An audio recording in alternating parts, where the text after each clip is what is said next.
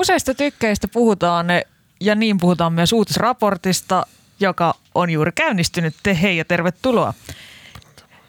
Torstaina 4. heinäkuuta. Paavo Teittinen, laita puhelin pois. Mä oon jo ihan sekaisin tästä. Minun nimeni on siis Tuija Siltamäki ja kanssani täällä Sanomatalossa Helsingin Pride-marssista toipuvat Helsingin Sanomien kaupunkitoimittaja Milka Valtanen. Tervepä terve. Ja sunnuntai-toimituksen hulivilipoika Paavo Teittinen. Moi. Tämän viikon podcastissa puhutaan ainakin Eurooppaa rusikoivista hirmuhelteistä, Euroopan unionin nimitysuutisista ja siitä, onko influenssaaminen mennyt jo liian pitkälle. Ja lopuksi vielä hyviä keskustelun aloituksia viikonlopun pitkien epämukavien hiljaisuuksien varalle.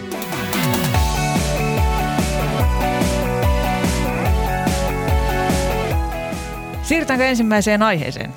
Siirrytään. Raekuuro on haudannut kaupungin Meksikossa ja lämpöaalto aiheutti simpukoiden joukkokuoleman Kaliforniassa. Helleaalto korventaa Eurooppaa, Katalonia palaa ja maapallo lähestyy ilmastoapartheidia. Kulunut viikko on ollut tämän sanalla sanoen huolestuttavia ilmastouutisia, mutta mitä niihin sanoo kruununhan survivalisti Milka Valtanen? No mä oon tämän viikon miettinyt, että kannattaako mieluummin säästää omaa bunkkeriin vai yksisuuntaiseen kuulentoon. Kumpi on tällä hetkellä voitolla? Kuulento. Paljon se kuulento maksaa? Eikö se ole 100 000? Sitä luokkaa aivan tehtävässä. Ei hirveästi. Joo. Ja sen saa siis halvemmalla kuin esimerkiksi yksiö Helsingin keskustasta. Ja lisäksi Helsingin keskustassa on se riski, että täällä joutuu lukemaan näitä huolestuttavia uutisia, joita yritän siis väistellä ja siksi haluan sinne kuuhun. 5G ei ole varmaan vielä kuun pinnalla. Entä Paavo Teittinen? Silläkin uhalla, että miehet on liian tunteikkaita podcasteihin, kysynyt, että kuinka huolestunut sinä olet? Olen aika huolestunut. Mä oon siis mä en tykkää kuumuudesta. Mulla on se raja on ehkä 25 astetta. Voi olla vähän päälle, jos tulee jotain hyvää kylmää tuulta. Ja mä oon menossa elokuun lopussa lomalle Eurooppaan, Etelä-Eurooppaan vielä, niin tämä huolestuttaa ihmisenä. Kyllä. Nämä helleaalot. Ehkä sitten enemmän sitä yleisellä tasolla. Ehkä se simpukkajuttu oli kaikkein kuumottavin musta niistä, koska siinä on tavallaan sellaista ekosysteemin suurta tuhoa. Ja sitten jotenkin se, että jos simpukoita kuolee, niin joku muukin on varmaan kuollut, mitä me ei vaan nähdä. Kyllä, tästä alkaa holtiton ketjureaktio, joka päätyy lopulta luultavasti maailman palamiseen ja sivilisaation romahtamiseen. Koska ekosysteemi on hauras, eikä voi olla niin, että silleen rannalla kärventyy miljoona simpukkaa ja sitten muualla ei tapahdu mitään pahaa, vaan sen täytynyt olla vaikka minkälaista sivullista uhria. Kyllä. Tunnelma on dystooppinen, sillä tulevaisuus on monien ennusteiden mukaan synkkä. Et esimerkiksi yksi aihe on tämä, että arvioidaan, että vuoteen 2050 mennessä ilmastopakolaisia voi olla 250 miljoonaa. Jotkut asiantuntijat sanoo jo, että ei tähän 1,5 asteen tavoitteeseen ole enää mitenkään mahdollista päästä. Ja se tarkoittaa, että laajat alueet maapallosta tulee muuttua täysin elinkelvottomiksi. Ja tämä ei ole mikään vaan joku viipale Saharaa, jossa ei pysty enää elämään, vaan esimerkiksi Etelä-Eurooppa voi olla sellainen paikka, että siellä on jo niin kuuma, että siellä ei voi olla. Ja on tämä nyt aika huolestuttavaa. Ja myös meitä huolestuttaa tietysti se, että miten tästä kaikesta pitäisi oikein kertoa ja uutisoida. Milka ja Paavo, onko me nyt jo jonkinlainen ilmastohysteerikko, joka täällä lietsoi suomalaisia ilmastopaniikkiin? No siinä mielessä sä oot, että mitenkään ei voida vielä tietää, miten tämä suuri muutos oikeasti vaikuttaa, mutta sitten toisaalta et ole, koska luultavasti se vaikutus on vielä paljon kauheampi kuin me voidaan edes kuvitella. Toivottavasti Matti Virtanen kuuli nämä äskeiset sanat. Entä Paavo? Seuraako Matti Virtanen Uutisraportti-podcastiin? Pian seuraa. Niin, en mä sanoisi, että sä oot hysteerikko. Onhan kaikki siis perusteltuja huolenaiheita ja kysymyksiä. Varmaan siis... Minä olen nämä lehdestä lukenut. Sä oot lukenut lehdestä. Siis varmaan on vääjäämätöntä, että esimerkiksi kun me tiedetään jo nyt, miten vaikkapa ruoahinnan nousu on saattanut vaikuttaa johonkin poliittisiin jännitteisiin, viimeksi vaikka Sudaniin tai arabikevääseen tai muuta. Niin ja on myös vesikriisejä. Vesikriisejä, niin tavallaan tuollaisten noiden sun luettelemien faktojen ohella niin tämmöiset tietynlaiset poliittiset jännitteet tulee varmaan kasvaa. Erilaiset sodat esimerkiksi liittyen vaikka ruoan saatavuuteen tai veden saatavuuteen ja niin edespäin. Se on semmoinen asia, että sitä on ehkä vaikea, kun se on poliittinen kysymys, että ilmeisesti mä oon ainakin antanut itseni ymmärtää, että tälläkin hetkellä me esimerkiksi tuotetaan riittävästi ruokaa 9 miljardille ihmisille, mutta se vaan jakautuu aika epätasaisesti ja sitä menee hitosti hukkaan. Niin tavallaan jatkossahan tämmöiset kysymykset tulee olemaan vielä vaikeampia. Kyllä, koska näyttää siltä, että maapallon väestöä ei ainakaan ne sille äkillisesti rupea vähenemään, vaan pikemminkin ne porukka planeetalla, olipa vaikea sanayhdistelmä. Porukka planeetalla. Sanon 3 kertaa nopeasti. Porukka planeetalla pikemminkin lisääntyy jatkuvasti ja se johtaa monenmoisiin ongelmiin. Tämä oli Helsingin Sanomien virallinen kanta aiheeseen. Mutta ilmastonmuutos koettelee myös mediaa, sillä Hanna Nikkanen on kirjoittanut esimerkiksi Hyvän sään aikana kirjassa, että ilmastonmuutos on aikamme isoin uutinen. Ja näitä uutisia myös kritisoidaan aika paljon, koska joko se kritiikki yleensä on se, että me kerrotaan ne liian pienistä, vähän triviaaleista asioista, joita ei kontekstoida mitenkään, tai sitten me uutisoidaan liian isosti silleen, että siitä aiheesta ei saa oikein otetta. Niin se oli abstraktia jotenkin se. Kyllä. Leijailemaan ylätasolle. Kyllä, mutta tunnustatteko te sortuneenne joskus jompaan kumpaan? Oletteko liian ylä- vai alatasolla? No varmaan niin kuin vuorotellen molemmilla. Ei mulla ole niin kuin mitään hajua, että miten näin suurta ilmiötä pitäisi ihan oikeasti käsitellä. Sille uutiset jostain käristyskupolista ei välttämättä ihan hirveästi vielä niin kuin vie tätä keskustelua eteenpäin. Että aika usein just... Entä seksihelteistä? No ei välttämättä edes seksihelteistä. Uutisoidaan sitä yksittäisistä tapahtumista ja sitten ne on tämmöisiä anekdootteja, jotka on aika helppo kumota ja sitten se... Niinku... Kyllä viime talvena heinäkuussa ei ollut, ei satanut vettä, kesät oli kuumia lapsuudessakin ja jouluna oli lunta. Niin, sitten lopputulos on se, että sen sijaan, että me puhuttaisiin niin kuin maapalloa kohtaavasta ekokatastrofista, joka saattaa vaarantaa kaiken elämän tällä planeetalla, niin väitellään siitä, että onko sää nyt epätavallisen kuuma, mitä eroa on säällä ja ilmastolla, ja sitten jokainen anekdootti on helppo kumata jollain toisella anekdootilla, ja sitten se vaan junnaa niin kuin koko ajan tällä samalla tasolla. Ja sitten lopulta kaikki päädymme jankuttamaan Twitterin toisillemme. Niin, se on hirveän vaikea kysymys, että mitä on niin kuin varmaan niin kuin suurimpia... journalistisia haasteita tavallaan, että miten ilmastonmuutosta pitäisi käsitellä tavalla, joka on lukijoille mielenkiintoinen, että ne ei vaihda kanavaa tai vaihda lehteä, koska sekä ei ole tavallaan ideaalitilanne, että sitten vaikka, että ikään kuin, että tavallaan, että sit musta ehkä sit sekin on huono juttu, että jos ne jutut, sinänsä meidän pitää, niin kuin me ei saada kaunistella mitään, mutta jos jokainen juttu on se, että me kaikki kuollaan, niin mä luulen, kukaan jaksa, kaikki niin kuin tune out, ei jaksa kuunnella sitä. Niin, tässä voi olla ehkä niin kuin tiettyjä ongelmia, jos se joka päivä otsikko on, että me kaikki kuollaan kohta. Niin. Niin ihmisillä on kuitenkin arkisia murheita, jotka niinku kuormittaa niitä ihan tarpeeksi. Et mä ymmärrän sen, että ei joka päivä halua miettiä sitä, että niinku kohta tulee se joukkokuolema. Mutta sitten toisaalta kyllähän meidän on niinku pakko se toimittajana ja mediana kertoa. Että olisi se niinku aika törkeätä jättää vaan sanomaan. Siis mä ajattelin, että se tavallaan siis se niin kun, olisi tärkeää, että se sävy ei olisi. Musta sävy on aika olennainen asia jotenkin journalismissa muutenkin, että lukijat niinku pysyy tai jaksaa niin kuin lukea ja seurata niitä juttuja. Että se ei ole semmoinen liian saarnaava tai paatoksellinen, että jos se ei ole niin kuin joka päivä. Kuten tämänpäiväinen podcastimme. Ja että se ei ole aina silleen, että kuulette kaikki tai niin kuin, että teidän kaikkien elämäntavan pitää niin kuin radikaalisti muuttua niin kuin heti. Että autot helvettiin ja niin kuin liha helvettiin ja näin.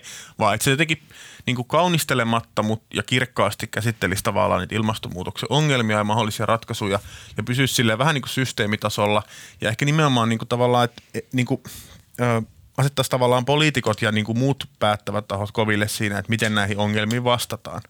Että se on ehkä mun mielestä semmoinen ehkä, miten mä lähestyisin sitä uutisointia. Mielenkiintoisen sävyn oli tällä viikolla valinneet Ilta-Sanomat, joissa keskiviikkona ilakoitiin, että viileä keli tuo Keski-Euroopasta kuumuutta pakenevia turisteja Suomeen. Näin mä en lähestyisi ilmastonmuutosta. Mä olin hyvin ahdistunut siitä uutisesta. Mä niin yksinäni puhisin tuolla Sanomatalon kellarissa olevassa lounasravintolassa.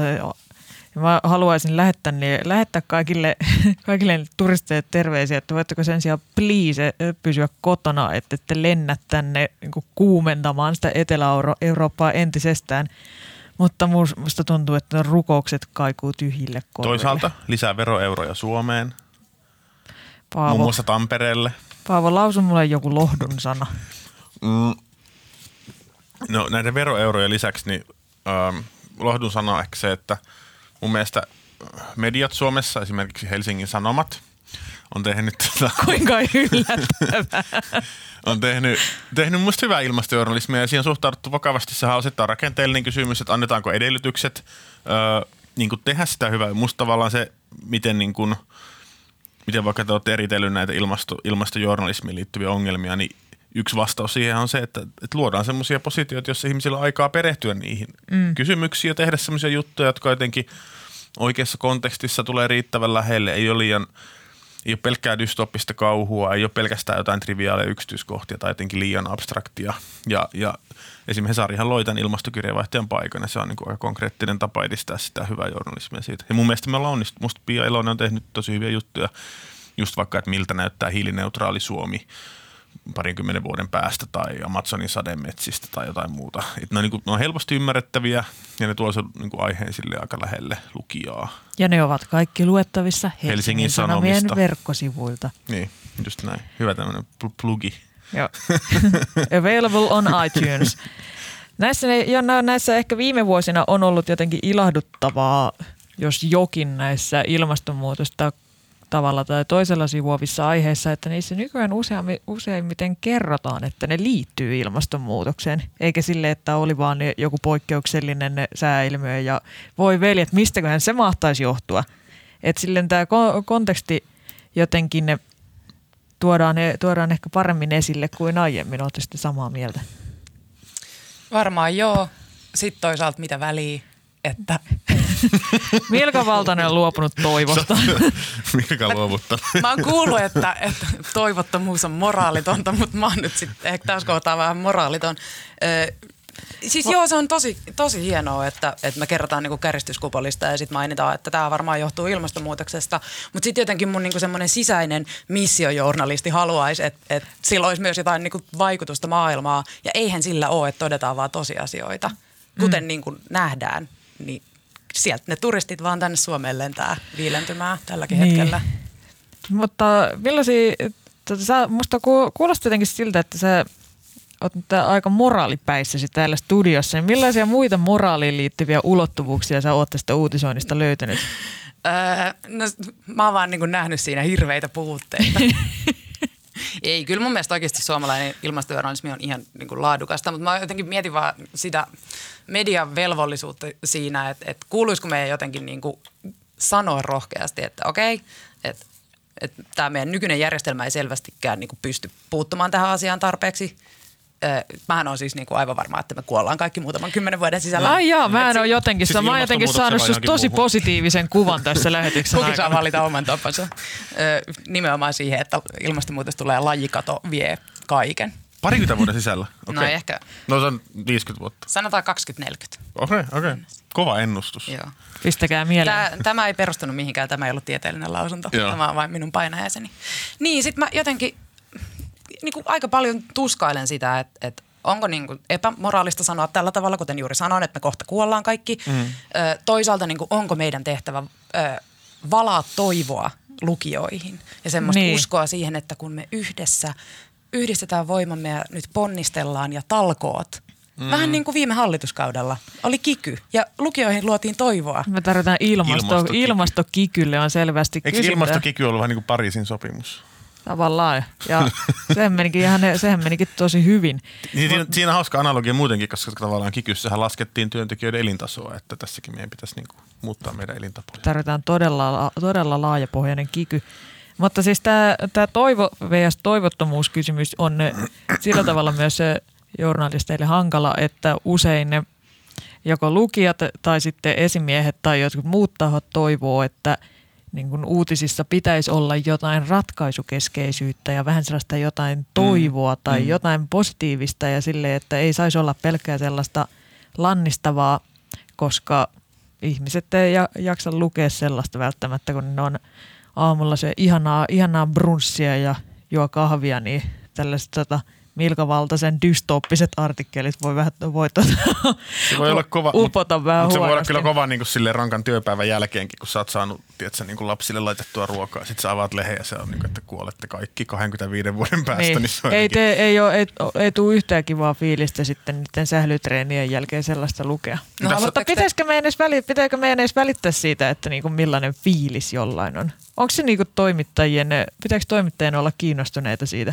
No, varmaan meidän kannattaa olla kiinnostuneita siitä, että luetaanko niitä juttuja. Että onko se journalismi sellaista, että se kiinnostaa ihmisiä? No. Että tavallaan, että jos me vaan tuutataan semmoista kamaa, mikä saa ihmiset niin kuin ikään kuin lopettamaan uutisten lukemisia ja kääntymään muualle, niin se ei ole ehkä ideaalia. Mutta tässä on paljon mielenkiintoisia journalistisia kysymyksiä, just nämä, mitä tekin pohditte. Ja tavallaan se, että mikä on se niin kuin jotenkin median... No ehkä tuossa toivottomuudesta se, että kyllä mä ajattelin, että ainakin Suomen poliittisessa kontekstissa on ihan oikeasti niin kuin tavallaan on konkreettisia ratkaisuja, mitä me voidaan tehdä. Sitten toki se voi viedä siihen keskusteluun, että onko sillä mitään väliä, koska kiinalaiset ja Intia ja jenkit ja jne. Mutta tavallaan niin kuin, ei mennä siihen, mutta tavallaan kyllähän me täällä voidaan niin kuin mediana, ja mun mielestä Hesari on sitä tehnytkin esim. Vaalien alla, niin kyllähän me täällä voidaan niin kuin vaatia poliitikoilta vastauksia, että no mitä tämä jotta tähän ja tähän niin kuin tehdä, tai mitä nämä linjaukset käytännössä tarkoittaa, tai miten tämä mielestä niitä ratkaisuja penättiin esimerkiksi vaalitenteissä nyt pitkin ne... Niin, ja se on mun mielestä semmoista niinku järkevää niinku ratkaisukeskeistä journalismia, jos sitä haluaa niin niinku kutsua. Ja se toinen mielenkiintoinen ehkä kysymys on se, että miten niinku median pitäisi asennoitua tähän ilmastonmuutoskysymykseen, että pitäisikö meidän niinku... kun sä mainitsit tuon missiojournalisti-sanaa aikaisemmin, niin tavallaan pitäisikö meillä olla joku selkeä niin kuin missio, tiiätkö, että pysäytetään. Niin, mutta just tämä, että pitäisikö? Niin, no siis mun mielestä kun siis tämä osittain ehkä rinnastuu, niin kuin voi olla tiettyjä muita kysymyksiä, vaikka tiiätkö, joku vaikka maahanmuutto. Mikä meidänhän pitää olla objektiivisia. Niin, mutta just tässä on tietysti se ongelma, että kun ei pidä sortua semmoiseen tasapuolisuusharhaan, että sitten pitää tuoda joku hörhö selittämään, miten ilmastonmuutos ei ole totta tai jotenkin ihmiset ei vaikuta siihen ja näin. Niin mun mielestä tämä on tietysti semmoinen niin kuin tieteellisesti todistettu niin kuin faktuaalinen kehityskulku, että siinä medialla niin kuin mun mielestä on hyvä olla selkeä positio, mutta sen ei pitäisi ehkä näyttäytyä semmoisena... totuus. Niin, mutta sen ei pitäisi näyttäytyä semmoisena, tiedätkö, jotenkin saarnaavana tai jotenkin semmoisena niin kuin alentuvana kielenä, koska se sitten niinku tavallaan niinku vie lukijoilta helposti kiinnostuksen. Mä oon ihan samaa mieltä. Jos me niinku heristetään sormea tavallaan, niinku, että te ette saa tätä vaan... Musta sävyllä on väliä. Kyllä. Ehkä tätä poliitikkojen tenttaamista voisi jatkaa myös vaalien jälkeen. Kyllä, seurataan, että mitkä näistä lupauksista toteutuu. Kyllä. Ja miten. Niin.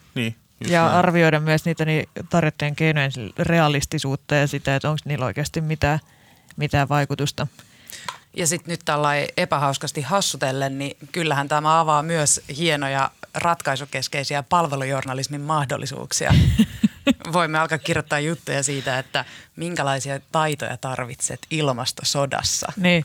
Näin pyydystät oman ravintosi, kun kaikki eläimet ovat kuolleet.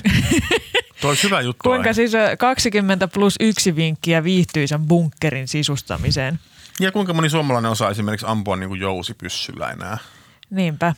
Nuoriso on ihan pilalla. Kuinka moni suomalainen osaa pyydystää eläimen?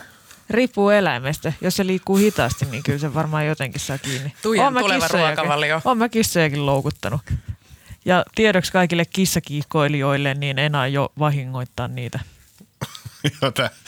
Tällä asialla ei pidä nauraa. Siinä ura on ihan nopeasti ohi. Ei, mä en kestä, jos mun poliittinen ura oli tässä. Se oli vasta niin lupaavasti alkamassa. Mutta mun mielestä siis tähän liittyy paljon sellaisia niin kuin outoja jotenkin sävykysymyksiä. Se, että jos meidän pitää jotenkin etsiä sellaisesta valtavasta lähestyvästä katastrofista positiivisia kulmia, niin se johtaa aika omituisiin lopputuloksiin. Esimerkiksi se, että välillä niin kun etsitään näitä positiivisia vaikutuksia, niin ne voi olla tyyliä, että no... Sittenpähän Suomessa voi viljellä uusia kasveja, kun täällä tulee lämpöisempää. Ja että hei. Mutta sitten kun Etelä-Euroopassa ei voi enää viljellä mitään, niin sitten kaikki ruoka pitää tuottaa tällä pohjoisella havumetsävyöhykkeellä. Nämä on mun mielestä niin kuin about yhtä legit ilonaiheita kuin se, että... Kepu nousee taas valtaan. No ensinnäkin se. Ja sitten se, että mä kirjoittaisin kolumnin siitä, että vihdoin niin kuin saadaan ratkaisu Suomen huoltosuhteen ongelmiin, kun kaikki vanhukset käristyy kuoliaiksi, niin meidän huoltosuhde paranee huomattavasti. No näinhän se on, että se on vähän miten asioita tarkastelee. Tuli mieleeni tuosta, että aikanaan muistatko Tsekeissä oli tämmöinen, Tsekin valtio teetätti jonkun tutkimuksen siitä, miten röökinpolton lisääminen itse asiassa hyvä niiden kansantaloudelle, koska ihmiset kuolee pois. Niinpä. Se herätti paljon kohua, vaikka se oli tietysti ihan validi pointti. Kyllä, ja se niin on mainio tapa pitää BKT käynnissä. Mm. Eli röökihuulee ja pössyttelemään. Mm. Ja pössyttelystä on hyvä siirtyä ryypiskelemiseen, eli Euroopan unioniin ja huippuvirkojen nimityksiin. Euroopan unioni on siis hiljattain valinnut itselleen uusia johtajia. Tiistaina EU-maiden johtajat valitsi komission puheenjohtajaksi Saksan puolustusministerin Ursula von der Leyen. Herzlichen Glückwunsch Saksaan siis. Ja Euroopan keskuspankin johtoon on nousemassa kansainvälisen valuuttarahaston IMF:n ranskalainen johtaja Christine Lagarde. Felicitation. Menikö oikein? Hyvin äänetty. Hienosti. Mitäs täällä Helsingin Sanomien federalistien ryhmittymässä ajatellaan nimityksistä? Mä suren tässä upean aikakauden päättymistä. Olen pukeutunut Juncker-fanipaitaan. Mitä se lukikaan? Make gin every day. Ei, kun drink gin every day. Joo, loistavaa. HS Live-lähetyksen seuraajille tällainen special treat. Huom, katsokaa. Joo, tulee kyllä ikävä Junckeria, joka oli karismaattinen, viisas ja ihana johtaja. Ja kännissä. Anteeksi, tämä oli asiatonta. Väitetysti kännissä ja siitä huolimatta pystyy johtamaan Eurooppaa tosi vaikeiden vuosien läpi. Ja nyt olen päättänyt alkaa noudattaa myös tällaista Juncker-dieettiä, jossa syödään lounaaksi kevyt salaatti ja juodaan 6 lasia samppanjaa. Väitätkö sä, että sä et oo jo sellaisella dietillä? En voi kommentoida työsuhteeni vuoksi. Onko tämä siis tosi tietoa, että se oli 6 lasia samppanjaa lounaalla? Näin tapahtui erään ranskalaislehden haastattelussa. Herra Jumala. Kukapa meistä heikkona siis hetkellä. Tavallaan, okei, mä en ole miettinyt sitä kautta, että siis Euroopan komission puheenjohtaja, se on varmaan maailman... Joku voisi ehkä väittää, että se on maailman niin kuin vaikeimpia tehtäviä. Ei silleen niin kuin vaikutusvaltaisia ja näin, niin kuin isojen maiden päämiehet on tärkeimpiä ja näin, mutta siis se on varmaan niin kuin helvetin hankala duuni. Pitää niin kuin sovitella kaikkia palasia ja neuvotella jonkun Erdoganin kanssa jotain pakolaisdiilejä ja muita. Niin jos se on suoriutunut noinkin hyvin siitä niin kuin silleen niin kuin semijurrissa, niin on se tavallaan aika pätevä. On se kova. En haluaisi, että häntä vähätellään. Mutta siis mun mielestä on silti ihan hyvä, että se vaihtuu, koska ei Euroopan komission puheenjohtaja voi olla niinku alkoholisti. Että se on niinku, mä näen siinä tiettyjä... Väitetysti. Väitetysti, niin. Joo, hyvä. Juridisista syistä lisätään tuonne tuo väitetysti. Ihan turha alkaa mulle soitella tai lähettää mitään vihapostia. Mä pidän täällä nämä hulivilit kurissa. Siis komission puheenjohtaja on niin kuin... Yksi on unionin tärkeimpiä johtotehtäviä, mutta siis voisiko jompikumpi teistä federalisteista nyt selittää tällaisen maalaistollolle, että mitä se oikeastaan tekee? No se on vähän niin kuin Euroopan presidentti, tämmöinen Euroopan kasvot, joka edustaa tätä koko unionia sitten ulkopuolelle. Ja... Mutta eikö EUlla ole myös presidentti nykyään? Vai ulo...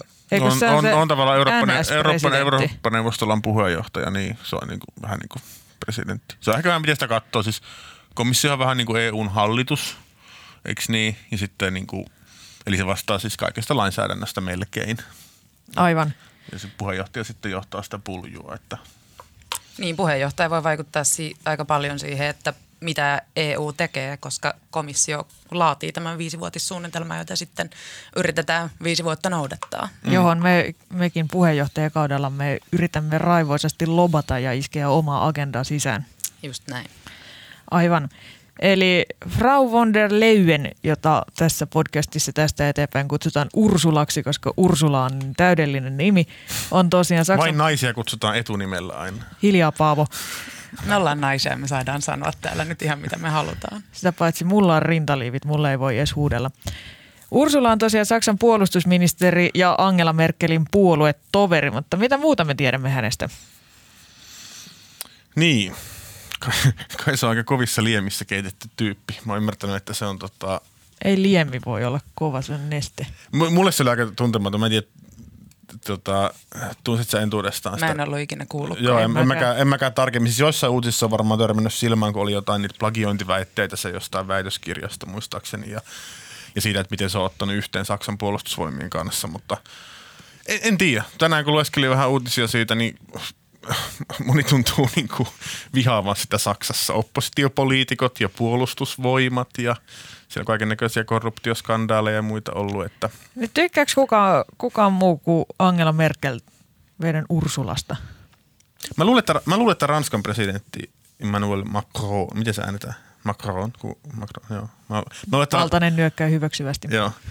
Mä luulen, että Macron tykkää siitä, koska se kuitenkin ilmeisesti on tämmöisen niin kuin vahvan EUn ikään kuin puolustuspolitiikan tukija. Ja tavallaan niin kuin mä luulen, että se on aika olennaista ollut silleen, että miksi Ranska siunasi sen. Mutta Angela Merkelhän itse äänesti tyhjää siinä kohtaa, kun tästä. Miksi? No sisäpoliittiset syyt. Tämä joo. Ursula ei siis ole Saksassa mikään suosittu. Ei mikään hitti. Jep, ja eikö Merkel kuitenkin tavallaan niin kuin halunnut pitää kiinni tästä kärkiehdokasmenettelystä, että sitten ehkä siinä oli joku tämmöinenkin, että äänestettiin tyhjää Ursulan kohdalla. Mä en oikein tiedä, halusiko se virallisesti pitää siitä kiinni, mutta ei se ainakaan kai epävirallisesti ole ikinä ollut ihan hirveän innoissaan. Mm. Niin, onko ymmärtänyt oikein, että tähän nimitykseen on kenties saattanut liittyä jonkinlaista suhmurointia? Minne nämä kärkiehdokkaat oikein katosi? Siinä on kyllä erittäin hyvä kysymys. Kuuleeko heistä enää? Well, I'm glad you asked. Jep. Siis tämä oli kyllä jännittävä ja yllättävä veto siinä mielessä, että EUta on jo pitkään moitettu demokratiavajeesta. Mitä? Ja sitä yritettiin ratkaista sillä tavalla, että viime eurovaaleissa 2014 – lanseerattiin tällainen hieno kärkiehdokas menettely, jossa siis nämä europarlamentin ryhmät asettivat omat kärkiehdokkaat ja sitten se eurovaalien tulos vaikutti siihen, että kuka sen komission puheenjohtajapaikan sitten saa ja se oli Juncker sillä kertaa, koska EPP voitti ne vaalit. Mä jotenkin ihan kyllästynyt tähän menetelmään jo nyt. Ja sitten se ideahan oli silleen tosi kiva, että nyt vähän niin kuin kansalaiset mukaan saa pikkusen vaikuttaa siihen, että kuka sitä komissioa johtaa. Saadaan pieni illuusio siitä, että meillä ei jotain väliä. Kyllä, ja mullahan ei ole merkitystä kuin illuusiolla. Ei niin. Demokratia sen takia mullakin on tämä Helsingin Sanomien paita päällä. Niin. Ja sitten se ei kuitenkaan niin kuin ollut tästä ihanasta ajatuksesta huolimatta kauhean suosittu käytäntö. Miksei? No ehkä se illuusio ei ollut niin hirveän vahva. Edes niin kuin jotenkin Euroopan kansalaiset eivät innostuneet siitä, vaan äänesti tosi laiskasti joku 43% niissä vaaleissa. Ja ei tosiaankaan saatu sellaista pöhinää aikaan kärkehdokasmenettelyllä kuin olisi toivottu. Ja sitten mä en edes tiedä, että oliko niin kuin nyt 2019 kevään vaaleissa äänestäjät tietoisia siitä, että on joku tämmöinen kärkeehdokasmenettely. Joo, varmaan ne oli kuullut ehkä ton Frank Timmermans ja Manfred Weberin nimet jossain, mutta kyllä se homma niin kuin aika lailla kuivu kasaa. Ja sitten nyt lopputulos on se, että koko kärkeehdokkaita ei näy enää missään. Sinne on valittu tiskialta joku ihmeen Ursula, puolustusministeri Saksasta, josta kukaan ei... Niin, sota Ursula. Kukaan ei tiedä mitään ja sitten tuolla niin kuin neuvostossa ja... Europarlamentissa yritetään vähän esittää, että no kyllä tämäkin varmaan ihan kiva juttu. Että tässä nyt kävi tälleen, että komissio ja EUn kiva demokratiaprojekti olikin floppi. Ja tämmöistä tämä on, kun EUlta vaaditaan samaan aikaan lisää valtaa jäsenmaille ja sitten toisaalta enemmän demokraattisuutta. Ja tämän takia se on ongelmallista. Niin, siis musta, joo, jännä, että ei se hirveän kauan kestänyt tämä kärkiehdokasmenettely. Että mä olin silloin 2014, kun Juncker valittiin siellä huipparissa töissä, niin silloin mä muistan, kun Alexander Stubb selitti, että joo, että kyllä tämä Spitzenkandidaat-järjestelmä nyt on tullut jäädäkseen. Spitzenkandidaat. Tai se oli siis to be fair, siis eihän Stubbkaan nyt väittänyt, että näin se varmasti on, mutta hän niin kuin toivoi sitä ja näin, mutta ei se nyt näyttänyt tulleen jäädäkseen. En mä usko, että siitä nyt se niin kuin kuopataan välttämättä, mutta se varmaan tulee näyttää aika erilaiselta niin kuin 5 vuoden päästä, että mitä se käytännössä tulee olemaan. Mutta se, mä ajattelin puolustaa tätä sota Ursulan nimitystä niin kuin demokratian kannalta. Anna palaa. Mä en niin kuin ehkä ihan, ei kukaan siis tiedä, ketä nämä kärkiehdokkaat on.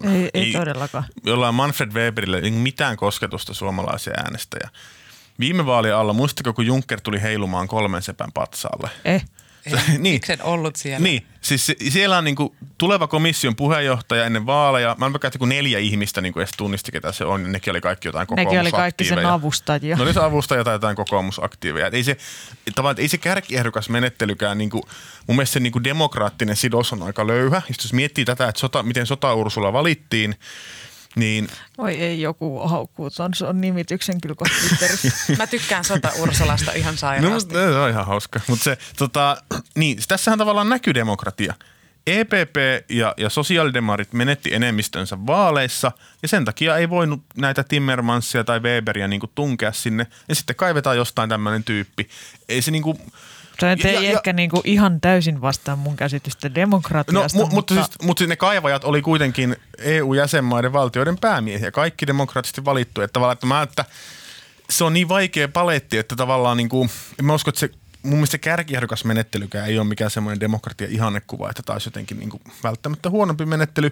Viime kädessähän siinä on, niin kuin Milka sanoi, niin siinä on kyse siitä, että EU:ssa Eurooppa-neuvosto, eli valtioiden päämiehet viime kädessä päättää niin kuin kaikesta. Ja sitten kun samalla halutaan lisätä parlamentin niin kuin valtaa, niin tässä on lopputulos. Parlamentti säätää jotain, sitten mennään niin kuin tämmöisillä kärkiehdokasvankkureilla vaaleihin ja sitten lopulta ne neuvosto on silleen, että no ei kiitos, ei me haluta ukkoa. Ja sitten niin kuin, näin siinä käy. Niin, mä tiedän, jotenkin tämä on ylipäätään tosi hämmentävä setti sillä tavalla, että EU on jo tosi monimutkainen organisaatio, josta ihmiset ei ole ihan hirveän kiinnostuneita. Niin mikä ihmeen järki on, että niin kuin monimutkaistetaan tätä prosessia vielä entisestään ja sitten tulee niin kuin eri suunnilta uusia ihmisiä johtamaan eri toimielimiä, että periaatteessa ei tämän olisi voinut varmaan hoitaa jotenkin ihan 100% tiskin alta ja kukaan ei olisi edes huomannut. Niin siis musta se niin kuin ehkä se Sota-Ursulan valinta ehkä näyttää tunkkasemmalta kuin se oli sen takia, että kun tavallaan niin kuin että voi ihan perustellusti kysyä, että minkä takia niin kuin vaaleihin mentiin tällä kärkiehdokasmenettelyllä, no kun vaalien jälkeen se heiditään roskikseen. Että tavallaan olisiko pitänyt vaan sanoa avoimesti, että tämä menee niin, että te äänestätte ja äänestyksen perusteella niillä valtasuhteilla, niin me teidän demokraattisesti valitsemat päämiehet suhmuroidaan se tyyppi tuolla huoneessa. Tiedätkö, että ei näillä niin kuin jollain Weberilläkin, josta kukaan ei tykkää, niin ei se niin kuin tule nousemaan sinne. Pitäisikö olla avoimempia siinä sitten? Ehkä pitäisi, mutta jotenkin...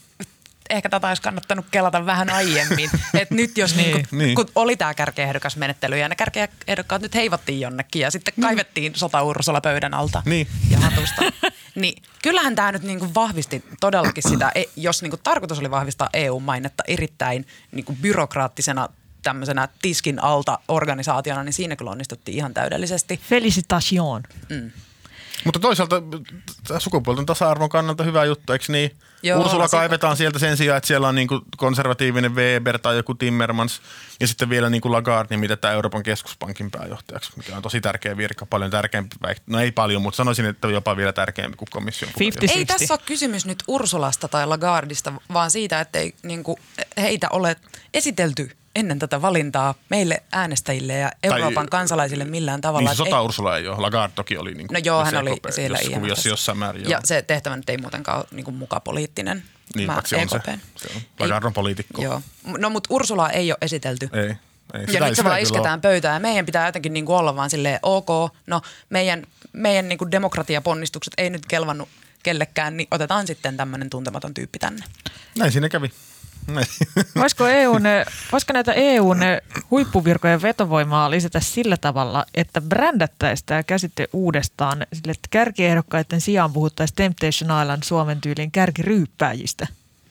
Tai sitten kehitettäisiin jonkinlainen Temptation Island-konsepti, tämmöinen tosi televisio-ohjelma näiden ehdokkaiden valinnan ympärille. Se kuulostaa erinomaiselta idealta, jota varmasti pitchataan jo parhaillaan jossakin uutisraportin kulisseissa. Tai sitten, mä en ihan varma, miten se Temptation Island-konsepti menee, kun mä en katsonut sitä, mutta se toinen vaihtoehto on se, että... Sä oot niin älykäs, että sä et katso edes tosi TVtä. Jep. Toinen vaihtoehto on se, että jos oikeasti ajatellaan, että nämä kärkiehdokkaat on ne tyypit ja tähän täytyy saada vahva demokraattinen side, niin tehdään sitten ylikansalliset listat. Ei suomalaiset voi äänestää mitään Manfred Weberia eurovaaleissa. Mm. Ei sillä ole mitään semmoista niinku suoraa sidettä niinku meidän äänestäjiin täällä, eikä monen muunkaan Euroopan unionin valtion äänestäjiin muun kuin Saksan. Niin tehdään sitten ylikansalliset listat. Mennään sitten niillä. Et ei, se kärkiehdokas menettelykin on niinku, ei se ole mikään niinku mun mielestä mikään demokratian ihannekuva tällä hetkellä. Sen takia en itke. Hyvä. Paavo Teittinen ei itke. Miehet eivät itke. Mutta Hyvinkää On hyvä siirtymä. Hyvinkäällä on ehkä joskus itketty, koska nyt siellä yritetään pistää markkinointia aivan uusille urille. Hyvinkään kaupunki pestasi 2 influensseria asumaan Hyvinkäälle kuukaudeksi ja markkinoimaan Hyvinkäätä omissa someissaan. Ja niinpä Natalia Salmela ja Esko Kyrö muutti kuukaudeksi Hyvinkäälle ja kertoi elämästään blogeissaan. Hyvinkään sai näkyvyyttä, he sai uusia kokemuksia ja näkyvyyttä sisällöilleen, mutta mites Milka ja Paavo, mitä kaupunkeja te olisitte valmiita markkinoimaan? Mä oon valmis markkinoimaan Jyväskylää, kotikaupunkiani, Suomen Ateena. Suomen Ateena. Tiestäkö, että kutsutaan Suomen Ateenaksi? Tiesin. Yes, hävettää kaikkien jyväskyläläisten puolesta. Ei, mä oon ylpeä siitä. Miksi teillä pitää aina olla joku tuollainen Suomen Ateena tai joku Lappeenrantaan Suomen Monaco? Tai Lahti on Suomen Chicago. No sekin vielä. Mutta siis Suomen Ateena on täysin perusteltu. Vahva yliopistokaupunki, ensimmäinen tyttölukio muistaakseni. Kaiken näköistä tämmöisiä saavutuksia, hienoja virstanpylväitä ja näin. Ja gladiaattoreita. Myös tämä maksettu mainos. Myös pari vuotta sitten oli korkea työttömyys ja natseja, joten tämmöinen moderni... moderni lähestyminen. Moderni Ateena myös. Mä Jyväskylää voisin mainostaa. Entä Milka, mille kaupungille omistaisit henkilökohtaiset sometilisi? Ehdottomasti Tampereelle. Luonnollisesti. Joo, mä jo nyt markkinoin sitä aggressiivisesti erittäin eksklusiiviselle seuraajajoukolle. Mutta käsin valitulle ja sitäkin sitoutuneemmalle yleisölle. Kyllä, kaikki nämä 4 ihmistä tietävät, että Tampere on Suomen paras kaupunki. Ja Tampere, jos siellä ollaan kuulolla, niin minulle voi alkaa maksaa rahaa tästä vaikka heti. Tamperehan on tosi hieno kaupunki. Kumpi on parempi, Tampere vai Turku? Että kehtaat kysyä. Kyllä Tampere on. Turkuhan on Suomen Nitsa. Ai se on Suomen Nitsa. Mikä on Suomen Berliini? Miettikääpä sitä. Mutta Vantaa. Mä en edes vaivaudu vastaata. Influenssereillä riittää kysyntää, koska siis nämä on, kaikki niin kaupalliset toimijat on tajunnut sen, että influenssereilla, kuten bloggaajilla, vloggaajilla, kaikenlaisten videoiden ja mitä niitä on, tupeja ja tupekoneja ja kaikkea, mitä näitä nykyään onkaan, niin tällaisten sisältöjen tuottajilla on aivan hirvittävän kokoiset yleisöt ja tosi paljon sitoutuneita faneja ja niiden kautta myös vaikutusvaltaa vaikuttaa niiden ihmisten mieltymyksiin ja tekemisiin. Ja tämä influenssereiden kaupallinen potentiaali on todella hyvin tajuttu. Nyt ihan hiljattain tässä tällä viikolla, kun on selannut vaikka Instaa, niin siellä on Sinilaitinen mainostanut Alepaa ja hetki sitä ennen pyöräilykypärän käyttöä ja Sara Vanninen ja Jenni Rotonen on mainostanut aurinkorasvaa ja ihan mikä tahansa tuote, minkä voi kuvitella, niin kyllä sille influensseri löytyy. Mutta tämä kaupunki oli musta jotenkin yllättävä veto, koska näin ne laajaa tällaista kaupunkibrändäyskampanjaa ei ole aikaisemmin Suomessa tehty. Tuo on tosi kiinnostavaa kyllä, koska siis just se, että se laajenee niin kuin tavallaan julkiselle sektorille se. Oliko tämmöinen, mikä se nimi on, Miisukka? Miisas. Niin sehän teki valtiovarainministeriöstä jotain tämmöisiä videoita kanssa vähän aikaa sitten. Onko näin? Joo. Se niinku tubetti niitä tyyliä jonkun Orponkaan jossain, tietsä, Audin takapenkillä, että nyt ollaan täällä ja matkalla eduskuntaan kyselytunnille tai jotain tämmöistä. Mä en tiedä, oliko se tyyliin siellä harjoittelusta jotain, mutta siis käytännössähän siis se oli VM niin kuin promoamista. On musta kiehtovaa, että se laajenee julkiselle sektorille. Kyllä. On tästä ollut sellaisia pienimuotoisia esimerkkejä ehkä aikaisemmin, että esimerkiksi se Helsinkiä markkinoiva Helsingin Marketing houkuttelee turisteja ottamaan selfieitä näiden valtavien My Helsinki-kylttien rakennelmien edessä ja siihen kannustetaan, koska silleen se mainonta on paljon tehokkaampaa sillä tavalla kuin, että ostaisi jostain, anteeksi nyt vaan, mutta että ostaisi Helsingin Sanomista joku. Op. Tuo leikataan pois. Mutta se on jo livessä sitä ja sieltä ei saa kukaan pois. Mutta se on paljon tehokkaampaa kuin se, että ostaa jonkun mainoksen jostain lehdestä ja sitten se pitää vaan toivoa, että se on about sitä kohderyhmää, mitä haluaa tavoittaa, mutta kun sen laittaa jonkun influencerin kautta, niin se tavoittaa tavallaan automaattisesti oikeat ihmiset. Mutta nämäkin niin kuin Helsingin marketingit ja tällaiset, niin houkuttelevat nimenomaan turisteja, mutta tässähän niin kuin markkinoidaan Hyvinkäätä muille suomalaisille. tässä jotenkin niin kuin näkyy aika vahvasti se, että meillä on Suomessa muutama kaupunki, joiden ei tarvitse markkinoida tällä tavalla toisille suomalaisille, koska ajan puutteen vuoksi jätämme Tampereen nimen mainitsematta. Näissä kaupungeissa on niin kuin töitä ja palveluita. Ja sinne muuttaa jengiä. Niin, koska siellä on niitä töitä ja palveluita. Niin. Ja sitten on... Sitten on kaikki ne muut kunnat, joissa niitä ei ole, jotka sitten tarvitsee influenssereita, että saadakseen siis asukkaita.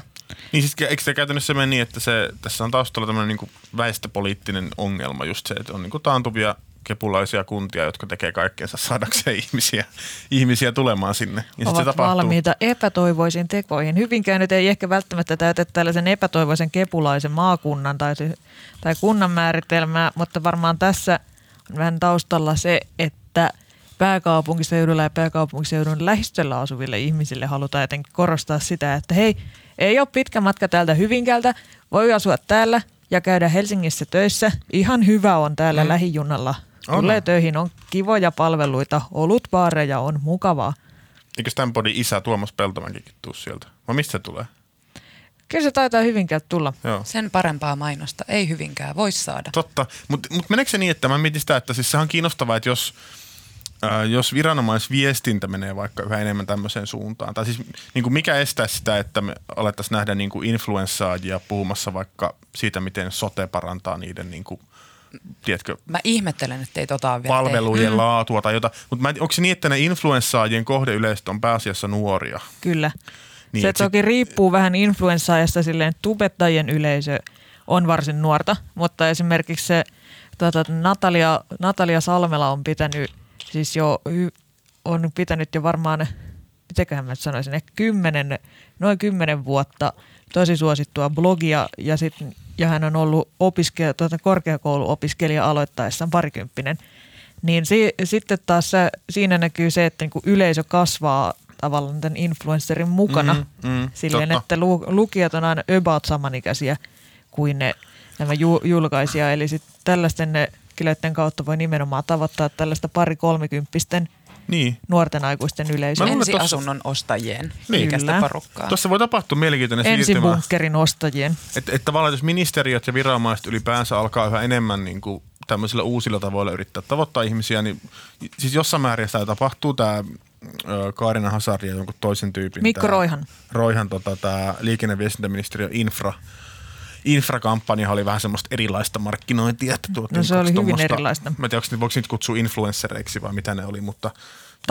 Taiteilijoita kertomaan, miten mahtavaa infra on, niin tavallaan sehän on tietyllä tapaa niin kuin vähän niin kuin askel samaan suuntaan. Niin miksei mentäisi, varmaan jotkut ministeriöt tulee meneen pidemmälle. Että siellä on joku, mikä se oli se, joka mainosti Hyvinkäältä, se bloggari. Natalia Salmela. Niin, joku Natalia Salmela vaikka kertoo niin kuin jostain, tiedätkö, Temin jostain työllisyyshommista tai jotain. Miksi ei? Sivistysvaliokunnan kokouksista. niin, ja mistä vaan. Niin. Ehkä se on hyvä tapa tavoittaa nuoria tässä ja ylipäänsä ihmisiä. Tässä Hazardin ja Roihan videoissa ja sitten tässä Hyvinkään-kamppiksessa hyvin paljon huomiota, tai no ehkä tässä Hyvinkään-kampiksessa hieman vähemmän ja Hazardin ja Roihan videoissa enemmän huomiota on herättänyt kustannukset.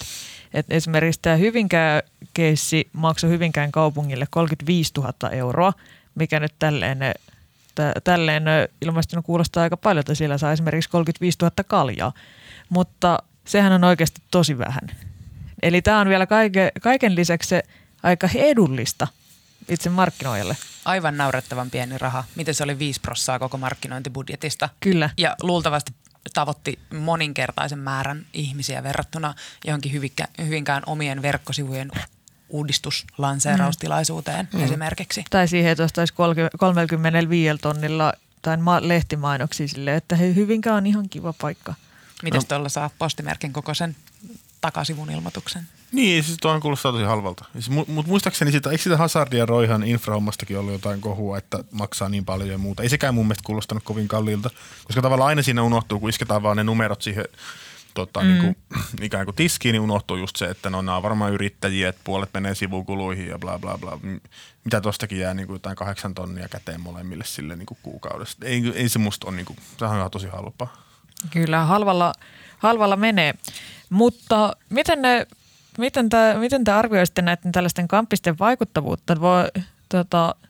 Mä seurasin jonkin verran sitä Hyvinkään hommaa Natalian blogista, tai mä nyt ehkä ihan hirveästi innostunut Hyvinkäästä, mutta mites tämä infrahanke?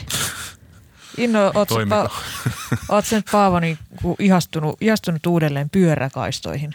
Siis siinä mielessä se toimii, että kyllä mä rupesin ajattelemaan infraa enemmän. Niin. Tavalla tai toisella. Niin. Joo, varmaan. Ehkä mäkin ajattelin infraa.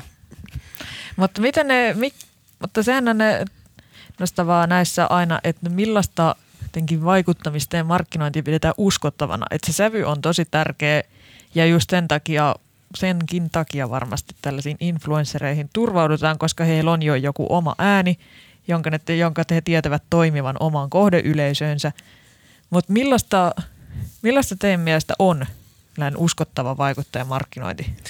Jotenkin tämä influensserien markkinoinnin uskottavuushan perustuu just siihen, että he aina sanovat, että mainostan vain sellaista tai olen yhteistyökumppani vain sellaisille tahoille, jotka koen omakseni. Joihin uskon, joita oikeasti ilmankin tätä 35 tonnin tilipäivää niin kuluttaisin ja tykkään Kyllä. näistä tuotteista. Ja tämä perustuu mun mielestä täysin siihen, että silloin kun minä olin nuori, niin silloin meillä oli näiden tilalla oli muotiblogeja, joissa nämä mimmit kertoi esimerkiksi jostain meikkihankinnoistaan. Ja sitten koska rahaa ei juuri liikkunut, niin mä tiesin, että jos Nelliina sanoo, että sen mielestä tämä ripsiväri on ihan sairaan hyvää, niin sitten siihen pystyi luottamaan. Niin sen takia tätä jotenkin luottamusta ja omaa uskoa näihin yhteistyökumppaneihin pitää korostaa. Mutta eikö toi ide katkea sitten, kun mennään mainostaa niinku Hyvinkäältä? Ei kukaan usko, että sä oot olisin viettänyt muutenkin viikonlopun Hyvinkäällä. Niin, kuukauden, niin. Siis tää on niinku just mua jotenkin niinku vaivaa, että en mä niinku muuttaisi kaupunkiin, jonka pitää mainostaa itseään sillä, että niinku joku influensserikin selvisi täällä kuukauden hengissä ja pääsi helposti. Oli hauskaa. Ilmeisesti oli pääsi nopeasti Helsinkiin täältä. Junalla alle tunti. Olisiko se 40 minuuttia? Tosi helposti sujuu junamatka takaisin pääkaupunkiin. Ei toi tavallaan noi niinku hankkeet ja yhteistyökumppanit alkaa olla niin outoja, että en mä tiedä, että onko esimerkiksi niinku Suomessa jokaiselle meidän reilu 300 kunnalle niinku olemassa joku influensseri, joka kokee nyt just sen kunnan niinku itselleen omaksi ja tärkeäksi. Kuka sopisi esimerkiksi Puolangalle? Lähtisitkö missä Puolankaa? Se on Kainuussa. Jos olisin influensseri, niin todellakin lähtisin Puolangalle. Se Kyllä. sopisi minun positiiviseen elämän asenteeseen. Niin, eikö siellä ole nämä kuuluiset pessimistipäivät? Kyllä. Sä voisit mennä sinne sinne kertomaan vähän ilmastodystopia. Ja kuulette kaikki. Mä luulen, että se uppoaisi puolankalaisten jalon mielenmaisemaan. EU-demokratiavaje ja lähestyvä ilmastokuolema. Kyllä, mutta siinähän ei ole mitään uutta, että kunnat ja kaupungit niin kuin huokuu epätoivoa. Ja mikä näkyy, että markkinoinnissa lempiasioita on, että kun ne ajelee läpi kesäisen Suomen, bongailla näitä eri kuntien ja kaupunkien säälittäviä tienvarsimainoksia. No mahtavia. Tervetuloa Hartolan kuningaskuntaan ja kaikkea. Mutta se kiinnostavaa on just se, että missä määrin se ikään kuin kuntien ja kaupunkien mainonta menee tämmöiseen suuntaan, missä määrin se on niinku semmoista vanhakantaista ihmisten lahjomista. Että kuitenkin monet kunnat maksaa lapsista. Keski-Pohjanmaalla oli joku kunta, mä en muista sen nimeä enää, joka maksoi 10 000. Oliko se Rautavaara? Ei, kun se oli joku, mikä ei ole Lieksijärvi tai joku, nyt joku suuttuu, mä en muista sitä. Mutta anyways, kaupunkilaispoika ei tunne Suomea. Se oli 10 000, se oli jotenkin silleen, että niinku 1 000 euroa vuodessa niinku 10 vuoden ajan niinku jokaisesta lapsesta. Ai niin, eli siellä känni toten. Siellä ei voi käydä vaan niinku synnyttää. Ei, kun se on just niinku, ne on miettinyt tätä, että jengi ei vaan mene synnyttämään sinne, vaan totta, sä nyt olet sen 10 vuotta, jos sä haluat sitä kaiken. Mä aloin suunnitella sellaista, että jos mä menen käymään siellä jonkun positiivisen raskaustestin kanssa, niin siirtääkö ne saman tien 10 000 mun tilille? Ja jos me ollaan väärennetyt henkkarit, niin pystyykö ne seuraamaan sitä, että syntyykö se lapsi ikinä. Sitten on ilmaisia tonttejahan kunnat antaa kaikkeen. Muillekin kuin mäkin hyppääjille. Niin, kaikennäköistä lahjomista. Missä niitä peiton heilutuksia oli? Se oli Merikarvialla. Siellä oli tämmöinen lisääntymiskampanja synnytystalkoot ennen Antti Rinnettä, missä siis kunnan omat päättäjät tekivät tämmöisen humoristisen mainosvideon, tai itse asiassa olikohan niitä useampiakin. Jos... Vai oliko se pikemminkin surullinen? En kommentoi videoiden laatua sen enempää, mutta siis niissä oli niinku jotenkin tarkoitus ilmeisesti inspiroida merikarvialaiset lisääntymään. Et kyllä jotenkin niinku näistä huokuu semmoinen fiilis, että kyllä Suomi on muuttotappiokuntien maa. Kyllä. Näihin dystooppisiin tunnelmiin on hyvä päättää tämänkertainen uutisraporttimme, mutta sitä ennen vielä suositukset. Mitäs kivaa te olette meille tänään keksinyt? Mä unohdin mun suositukseni. Kerro sä Milka ekaa, niin mä mietin jotain. Paavo. Sua ei enää ikinä pyydetä tähän podcastiin. Just tämän takia miehiä ei voi päästä mihinkään julkisiin asemiin. Ne on ensin liian tunteellisia eikä suhtaudu töihin asiaan kuuluvalla vakavuudella. Se on valitettavasti. Mun suositus ei liity nyt mihinkään tänään käsiteltyyn aiheeseen mitenkään, mutta se on silti erittäin ajankohtainen. Ylellä on tämmöinen sivurajaheittoja podcasti, jossa puhutaan jalkapallosta. Ja siinä on toimittaja Veera Luoma-aho kaivannut niin hyviä jotenkin haastateltavia ja sitten kiinnostavia näkökulmia, että vaikka ei tajua siitä lajista mitään eikä oikeastaan edes kiinnosta, niin sitä kuitenkin tosi mielellään kuuntelee. Ja siinä on vain 5 jaksoa, joten ne kaikki ehtii kuunnella nyt äkkiä ennen kuin tulee viikonloppu, jolloin pelataan sitten naisten MM-jalkapallon mitalipelit. Mahtavaa. Noin Paavo. No niin,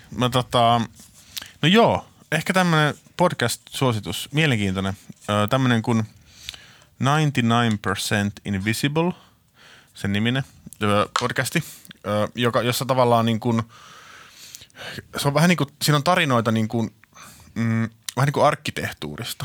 Tiedätkö, että minkä takia meidän kadulla on vaikka tämmöisiä jotain niin kuin pylväitä näin paljon tai muuta. Se on hirveän... sanotaan katulampuiksi. Niin, tai jotain kaikennäköisiä kynnyksiä ja muuta. Se on hirveän kiehtova. Musta kannattaa kuunnella. Se on jotenkin semmoinen niin kuin aihepiiri, joka ei välttämättä tuntuu, että ei kiinnosta, mutta sitten siinä mennään niin kuin sinne pinnan alle ja avataan sitä tarinaa, niin se jotenkin toimii tosi hyvin. Yhtäkkiä huomaa olevansa todella kiinnostunut taloista ja katulampuista. Niin, ja kiinnittää huomiota asioihin, mihin ei aiemmin kiinnittänyt. Se kuulostaa hyvältä. Mun suositus on näiden alun dystooppisten tunnelmien entäs vertaistueksi ja toisaalta ehkä pienen toivonkin pilkahduksen luomiseksi Yle Kioskin Timo Korven Ilmastouutiset-sarja. Timo aloitti siis viime syksynä aivan hirviömäisen päästöpaaston. Sen tavoitteena oli elää vuosi sillä kestävinä pidetyillä 2000 kilon päästöillä. Se tarkoittaa esimerkiksi sitä, että Timo ei juo kahvia, ei syönyt talvella kasvihuoneessa kasvatettuja kasveja eikä suostu lähteä edes Tallinnan risteilylle, vaan yrittää elää mahdollisimman kestävää elämää. Tästä sarjasta on julkaistu 14 osaa ja ne on kaikki katsottavissa YouTuben Kioski Journal-kanavalta. Suosittelen. Ne ovat tubettamisen ilotulitusta ja Riitta Väisäsen Tube-kanavan lisäksi ainoita Tube-videoita, joita suostun katsomaan. Mutta siinä kaikki tältä viikolta. Kiitos Milka Valtanen. Kiitti. Kiitos Paavo Teittinen. Kiitos. Leikkauksen ja äänen meille tekee Mikko Peura ja podcastin tuottaa Hyvinkään sissimarkkinointikampanjaa jo vuosia käynyt Tuomas Peltomäki. Muistakaa lähettää meille tosi paljon kehuja somessa, jakaa tätä podcastia ja suunnatkaa ne kehut erityisesti Helsingin Sanomien ylimmälle johdolle. Kuullaan taas ensi viikolla. Kiitos. Moi moi. Osuukohan Tuomas Hyvinkäällä oikeasti?